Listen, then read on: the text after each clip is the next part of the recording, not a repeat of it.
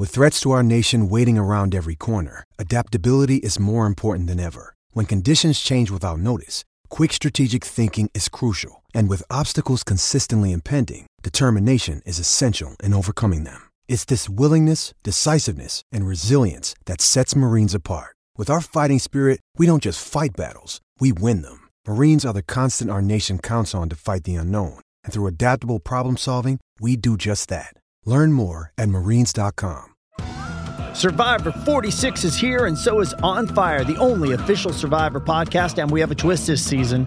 The winner of Survivor 45, Dee Valladares, will be joining us every week. We're going behind the scenes of the biggest moments, the how and the why things happen, and the strategy and analysis you can only get from someone like me, a Survivor winner. Listen to On Fire, the official Survivor podcast, wherever you get your podcasts. Getting engaged is a moment worth cherishing. A one of a kind ring that you design at Blue Nile can help your love sparkle. Just choose your diamond and setting. When you've found the one, you'll get it delivered right to your door. Finding the right engagement ring can be nerve wracking. At Blue Nile, you'll have the expert guidance needed and a diamond guarantee that ensures you're getting the highest quality at the best price. Cherish all of life's moments and save up to 30% at BlueNile.com. That's BlueNile.com. This episode is brought to you by Hyperice, the leader in advanced warm up and recovery technology. They have tons of innovative products, like Venom heated wearables to help soothe sore back muscles, Normatec compression boots to speed up recovery and increase circulation, and Hypervolt massage guns to improve mobility. Loved by athletes like Naomi Osaka and Erling Haaland. Try them yourself. Get 10% off your order with the code MOVE at hyperice.com.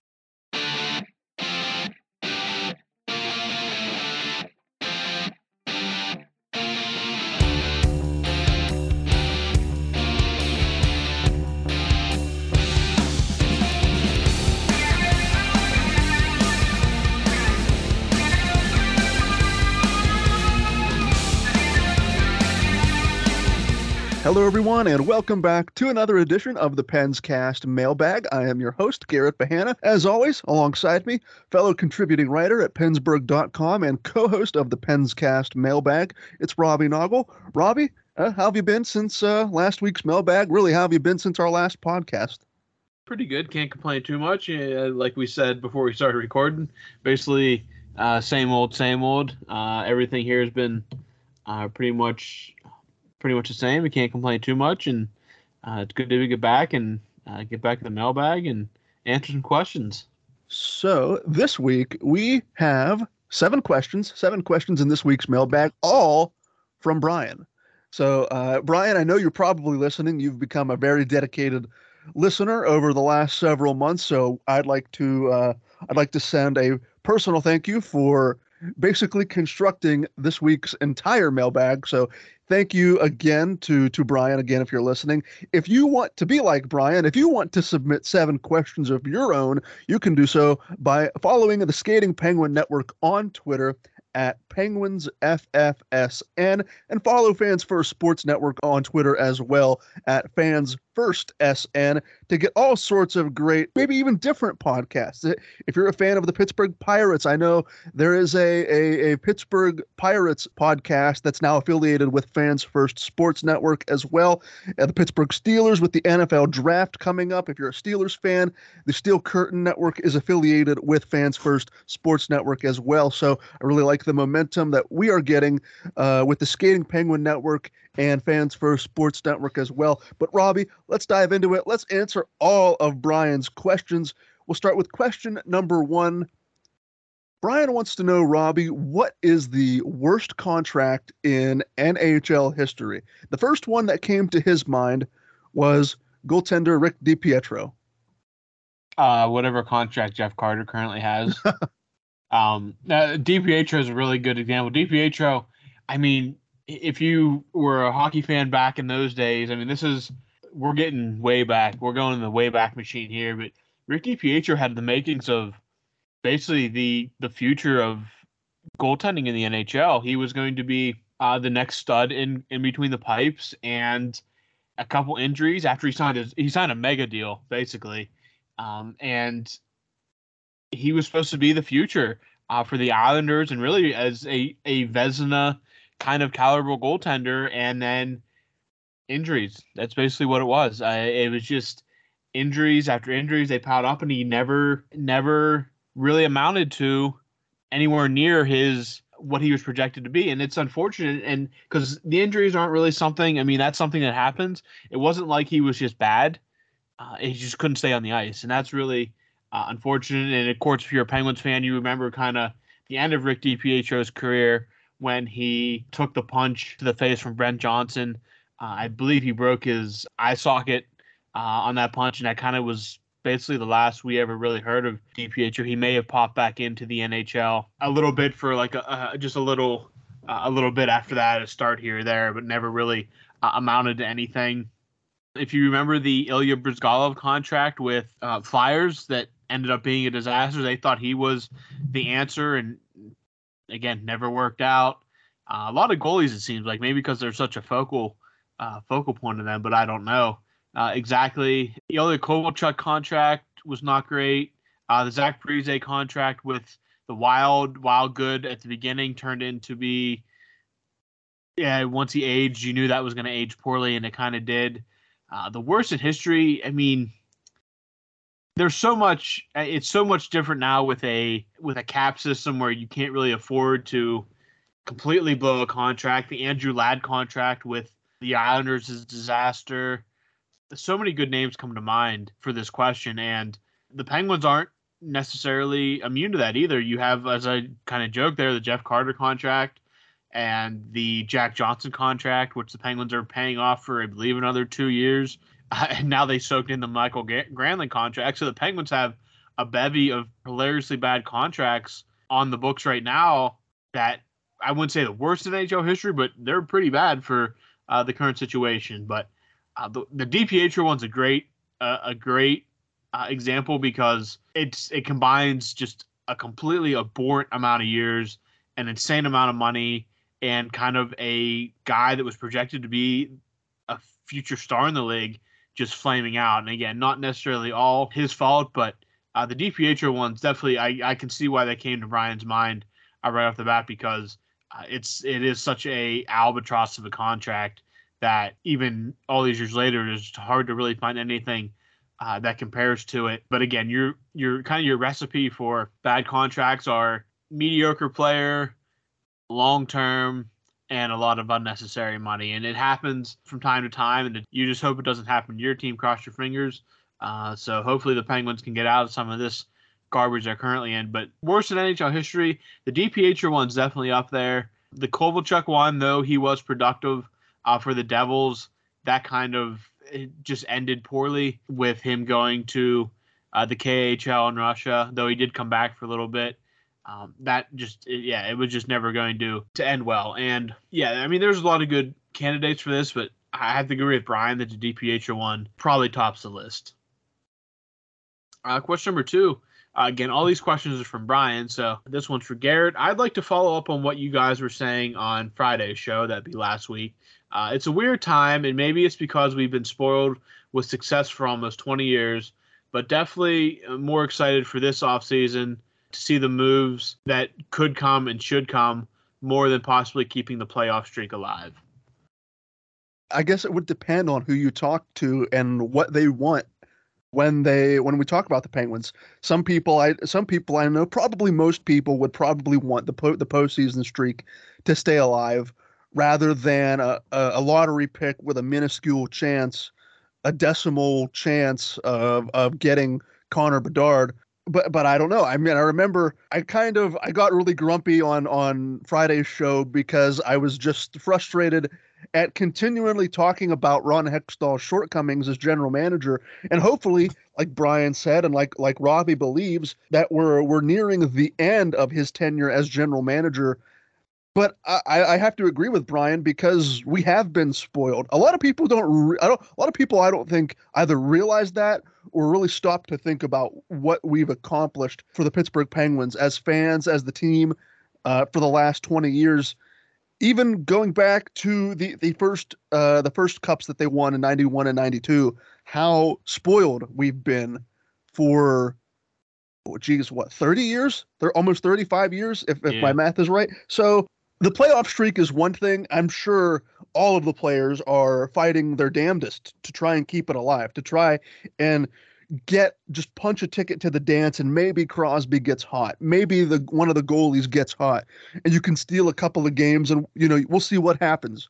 If you can win a game 2-1 or 3-2 or 4-3, uh, we all know, unless you're a, a first-time viewer, postseason hockey, playoff hockey is officiated differently. It's played differently than regular season hockey. Not in the literal sense of the rule book changing, but just with the way the importance of the games, the referees are are known to call the game differently. It's just it's just a different atmosphere that you can't replicate throughout the regular season. So as I sit here now, maybe it's because I am a pessimist and w- what I, I want the postseason streak to continue. Yeah, but at this point, if it meant that we could get rid of Ron Hextall faster, I'd probably rather take the draft pick, even if it's not Connor Bedard. Give me the lottery pick so that we can get rid of Hextall. And much like the Boston Bruins did last offseason, I don't believe next season is going to be the final year. I don't think that is just going to happen overnight where Crosby, Malkin, and Letang just all of a sudden stop playing at elite levels because all three of them have done that this season. So I would rather hedge my bets and hope for a positive change, a new general manager, hopefully someone who can properly allocate the 20 something million in salary cap space. And we do have a question. Brian did ask a question about that. We will answer that one momentarily. But yeah, as of right now, as negative as that sounds, they haven't been an impressive team this year. They haven't impressed me really once. If they get into the postseason, most people are predicting that they'd be out in the first round anyway in five, maybe six games. So at that point, give me the higher lottery pick, and it's going to sting in the short term. But ideally, the hope is that in the long term, maybe it would have better, more positive results for the team. So that's what I would rather have. I would rather have the postseason streak come to an end and having the lottery pick so that we can be set up heading into next season with perhaps more success. Question number three, and as we were just talking about it, here's question number three regarding the general manager. Robbie, what are our options as a replacement for Ron Hextall? In your opinion, does any one guy really stand out head and shoulders above the rest for what could be the Penguins' next general manager?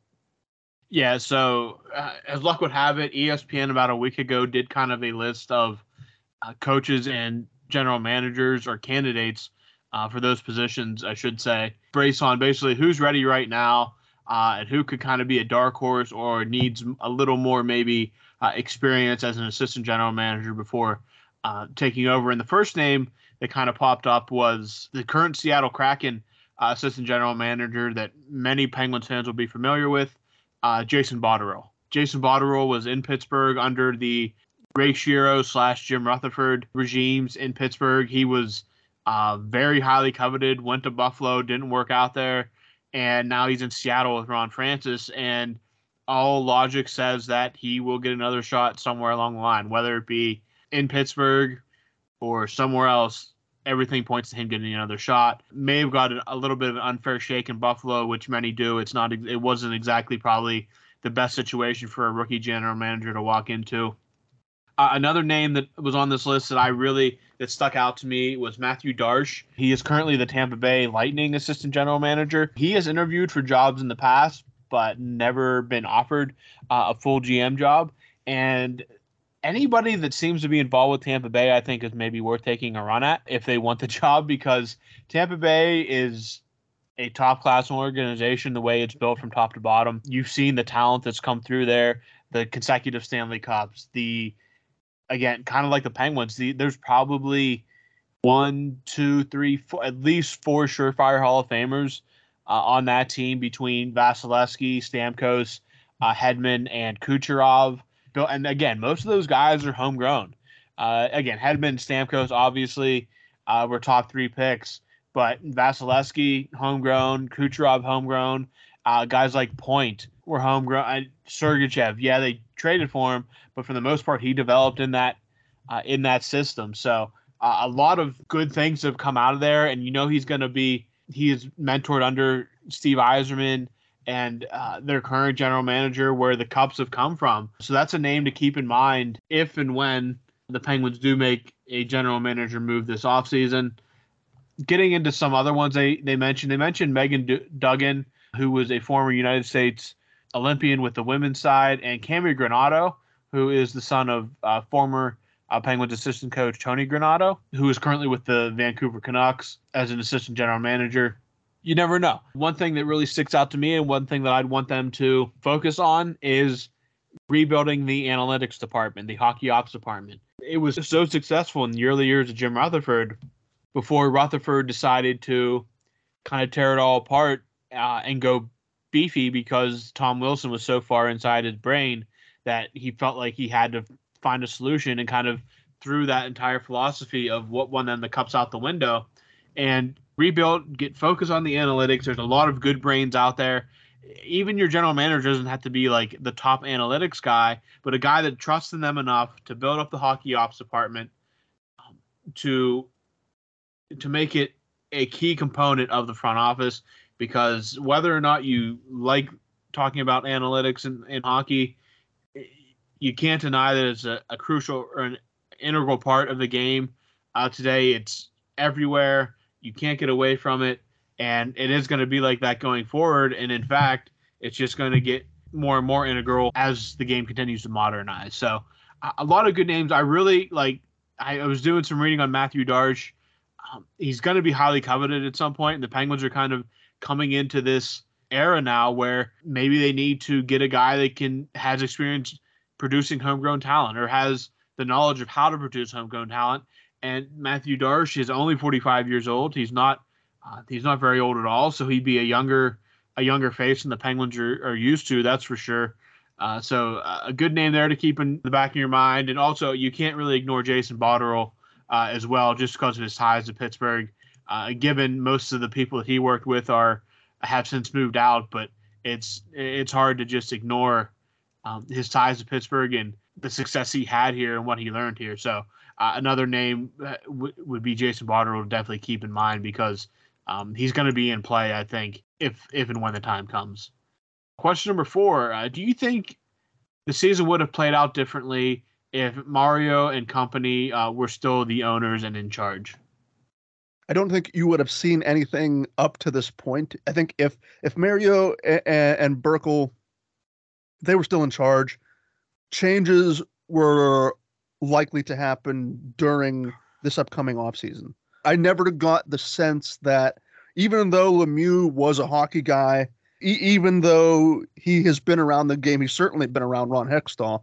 I don't have the sense that he would have interfered with the day to day operations during the regular season. However, I do think had they still been here heading into this offseason, I have to imagine there would have been at least a tiny sense of frustration, knowing knowing how important he feels about Crosby, Malkin, and Letang. That sense of frustration, the the sense of disappointment, the fire Hextall chance. I mean, Robbie, has there been a general manager in Penguins history, even during the ups and downs of the the, the Shero era, even during the latter half of the Jim Rutherford era? I can't I can't recall distinctly recall a moment where fans were that visibly frustrated, where those chants were so audible that I mean it, it was trending on Twitter. The hashtag fire Hextall was trending on Twitter. I think that they would have reached a point where they said, This is not working. We need to go in a different direction to maximize what's left of this era. And we say that all the time to maximize what's left of this era. But I, I really mean it because Lemieux knows himself that time is limited. Crosby, Malkin, and Letang are closer to the end than the beginning. You know, had they still been in charge, obviously the goal would have been to maximize whatever success you could have gotten out of those three. And even though the Fenway Sports Group has largely been a nameless, faceless collective, you don't buy a franchise like the Penguins with the star power that they had when FSG acquired the group. You don't buy the Penguins with an aging Crosby, Malkin, and Letang without realizing or having some sort of sense that These guys, they're elite. They still are elite, but they're closer to the end than the beginning. Fenway Sports Group likes making money. You make money through having a successful regular season, and you make money especially in the postseason. Uh, they are no strangers to their successes with the Boston Red Sox and Liverpool FC having success under their ownership. So the more I think about it, all roads lead to the termination of Ron Hextall. But again, th- those are just hunches. That's a hunch from me and a hunch from Robbie. Uh, but if Mario and Burkle were still in charge, I have to imagine that the end result, what we're likely to see this summer, would have probably happened either way, whether it was Mario owning the Penguins or FSG owning the Penguins. I think all roads do eventually lead to a replacement at the general manager position. Question number five. Other than the main four, uh, Mario Lemieux, Sidney Crosby, Evgeny Malkin, and Jaromir Jagr, what other two to three players define the Pittsburgh Penguins? Those four are obviously the Mount Rushmore Penguins hockey, and there's really you have to think those are guys who are as close as, as uh, cemented into those positions, assuming that the Penguins don't get another just talent that somehow measures up to them, and you have to make the decision to knock one of them four off. But yeah, so those four are obviously your Mount Rushmore, and your next two or three, I think, if you your first two have to be Chris Letang and Marc Andre Fleury. Fleury because he was the again he was the first piece of this generation. Uh, he was the first overall pick in t- 2003. The Penguins even traded up to that number one slot to get him. It was just such an important building block. He was here for three cups. He had moments during all three cups. Obviously, 2009 he was the main guy, but the 2016 and 2017 uh, he wasn't, but he still uh, had his shining moments, especially in 2017. Uh, the fan base has never really stopped loving him, and he's never really stopped loving Pittsburgh. And he still has the friend group here in Pittsburgh with Malkin, uh, Crosby, and Letang. So Fleury is just such an integral piece of what this franchise, the turning point in this franchise after uh, so many dark years. And I mean, he went through some of the dark years as well, coming in that early. But um, so Fleury has to be one. Letang, and you saw it on Sunday night against the Flyers, what he meant. It's almost like his a thousands game crept up with very little fanfare until it was actually here. And again, I saw it pointed out on Twitter. What people have to remember about him is he wasn't preordained like Fleury, Crosby, Malkin. He was a third round pick, and eh, third round picks are basically, I mean, you're just taking a shot. And thank goodness it worked out for the Penguins. And he's always going to have his detractors in Pittsburgh. It's been well chronicled. Oh, I see what you did there. Oh, yeah. how how how people have been down on him for basically his entire career, and every at every turn, he goes to prove you wrong. Like even last night, even against the Flyers, there were people on Twitter just lamenting the fact that he was still on the team, and I cannot get over it. He is going to have his number retired in Pittsburgh. He is probably going to be a, part of some kind of statue in Pittsburgh outside the arena, and he has a case to be in the Hall of Fame. There's no he is the best the best defenseman in Penguins history, which is really saying something considering that Paul Coffey and Larry Murphy both played for the Penguins. Sergei Gonchar played for the Penguins. Jack Johnson played for the Penguins. Jack Jack Johnson right up right up there as well. Um, it's phenomenal what he's meant, and he's been, and this kind of gets into another question that we hear uh, a little bit later is he is still underrated and underappreciated in Pittsburgh, and I don't know if he's ever going to fully. From the diehards like me, you, the team at PensBurgh, and the guys that really follow the team and have for years, yeah, we know what what he means, and we appreciate how much he uh, has contributed to this generation of Penguins hockey, and fully believe that he he is the third head of the three headed monster, uh, so to say. But he'll never get. I don't think he'll ever get that full appreciation that he deserves, uh, and that's really unfortunate. But I think you saw on Sunday night how much he means to this franchise. The Penguins spare no expense when it comes to uh, honoring those guys. They've done so well with what is now 3,000 game players, which is freaking remarkable, especially for Crosby and Letang When you think back about Crosby with his concussions and neck issues, and Letang with strokes and all this other stuff that's gone on, and he had what he had that that neck injury in 2017 that he had to get fused. Uh, could have been a potential career uh, jeopardizing injury as well, and a thousand games. It's incredible, and yeah. And then the third player, if you want to do three, to me, it's between three different guys, and that's Ron Francis, Paul Coffey, and Kevin Stevens.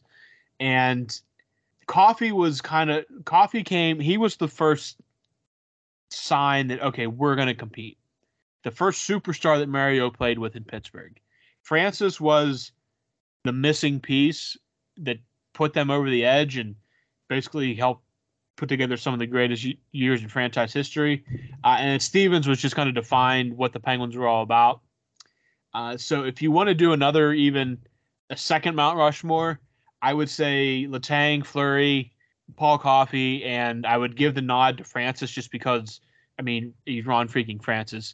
Another thing, this I was going to answer this question a bit different, but Brian did specify players.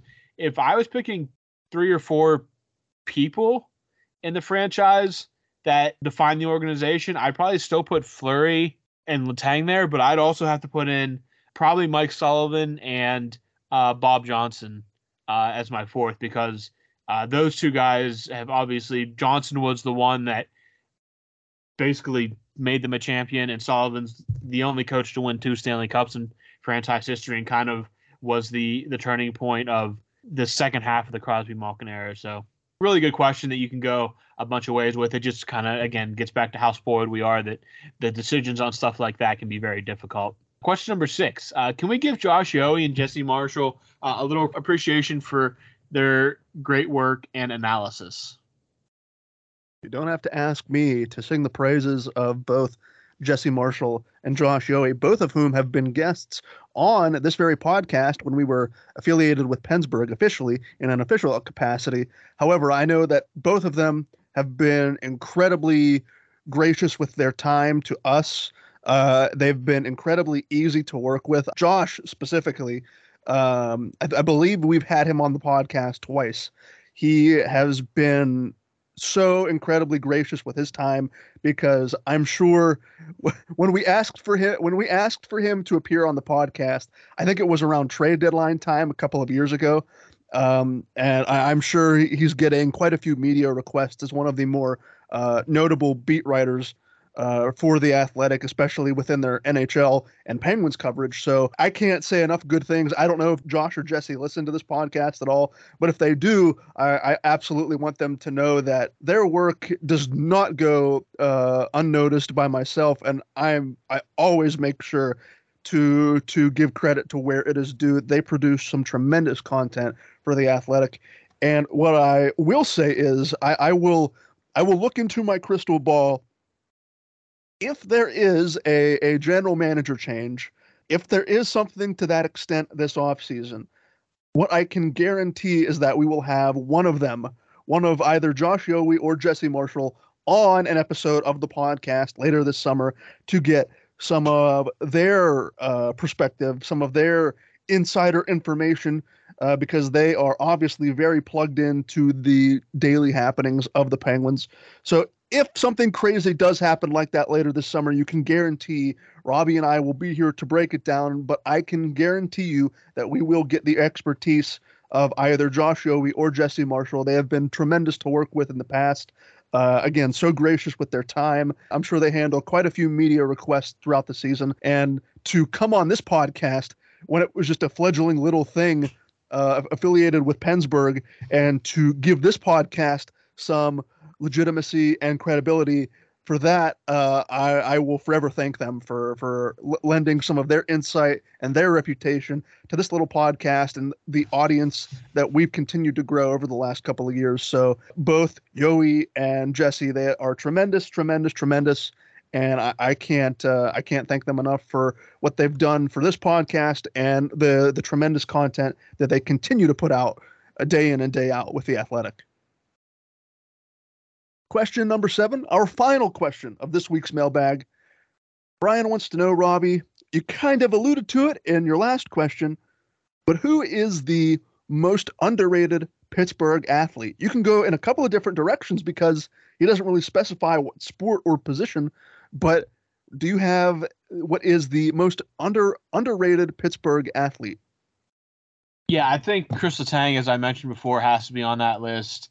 Uh, there's a lot. I mean, every city that has a sports team has, uh, I guess, I don't want to call them cult like athletes because that's a little bit uh, different. But I mean, underrated athletes that are truly good and contribute to their teams that uh, just kind of flew under the radar, I guess. I was always, uh, Garrett, you probably remember Dan Kreider, uh, who played for the Steelers. Yes. Um, in the kind of the early Ben years, won a Super Mhm. Bowl. Mhm. Uh, I think you got to put his name on there. He was a very integral part to what the Penguins, or yeah, the Penguins, the Steelers did with those uh, Jerome Bettis rushing attacks. Uh, I'm going to put Willie Parker on that list. Um, he, Fast he- Willie. Fast Willie. I mean, a signature Super Bowl play, and just really, he was a really. I know his window wasn't very long, but he was a really, really good running back uh, during his time in Pittsburgh, and a very integral part of a lot of success for the Steelers in those early Ben years. So I got to put Fast Willie on that list. There's like a billion linemen that the Steelers have gone through over the years that probably don't get enough love. Obviously, we can complain about the line now, but they've had some truly uh, great linemen throughout the years. Um, it took forever, but Alan Faneca finally got his his due. I think Heath Miller has to be on that list. Um, I know that everybody loved Heath, but uh, what he provided, I think, kind of flew under the radar a little bit. Um, James Farrior, I think, has to be on that list. And uh, going back to the Penguins, I, Marty Straka maybe. I think people kind of push aside how great he was in Pittsburgh. Uh, he played on some bad teams, but he played on some good teams as well. Uh, so you can't really just completely sweep him aside. A lot of great guys on the early Stanley Cup teams as well that contributed. Uh, Phil Bourque, Bob Errey. I don't know how underrated they were, but uh, key points that kind of people may uh, skim over. Uh, the Pirates, the problem with the Pirates is I, there have been underrated players. They've just been so bad for so much of my life that it's really hard. Like, okay, Andrew McCutchen was obviously a superstar in Pittsburgh, and you can't really say too much. But I guess guys like Russell Martin and Francisco Cervelli. What about um, AJ Burnett? Would you throw AJ Burnett in there? I, he was such a personality that I, I don't know if I'd put it just because he was such a personality. Like he came in with a huge pedigree. Like he That's was true. a great pitcher. He had played for the Yankees. He had thrown a no hitter. He had won a World Series. So I don't know if I can really put AJ Burnett on that list, but I will put like Francisco Cervelli and Russell Martin on those lists because they play a hard position and they were again fan favorites and provided a ton of great memories and contributed to what I mean, what was a, a very short stint but a very good stint uh, of Pirates history uh, in the modern era. Which I think, I mean, if you've ne- probably never seen the city like that, and hopefully, I mean, fingers crossed we get to see it again someday. But underrated, Letang's obviously the one that sticks out. and that's why I mentioned him uh, in the earlier question, just because he just feels underappreciated uh, by this fan base for what he's accomplished. So uh, there's a lot of great options in Pittsburgh. Yeah, I mean, you can pick from for every sport, but yeah, good question because uh, that's something that uh, we could talk about for hours. We go through rosters and stuff, but um, a lot of great options for that question. Alrighty, with that, we have completed this week's mailbag and we have completed this week's edition of the Penscast mailbag episode. Again, if you'd like to contribute to future editions of the Penscast mailbag, you can do so by following the Skating Penguin Network on Twitter at PenguinsFFSN and follow Fans First Sports Network on Twitter as well at Fans First SN. Well, this will go live on this episode will go live on Tuesday, uh, April 4th, and we will be back later in the week as the Penguins begin their final stretch of games as we wait and see if they can officially clinch a postseason berth or if they will be in the lottery for Connor Bedard. So we will be back later in the week to break down the latest happenings around the Penguins. Until then, I have been Garrett Bahana for Robbie Noggle. Thank you so much for listening to this edition of the Penscast Mailbag, and we will talk to all of you again very soon.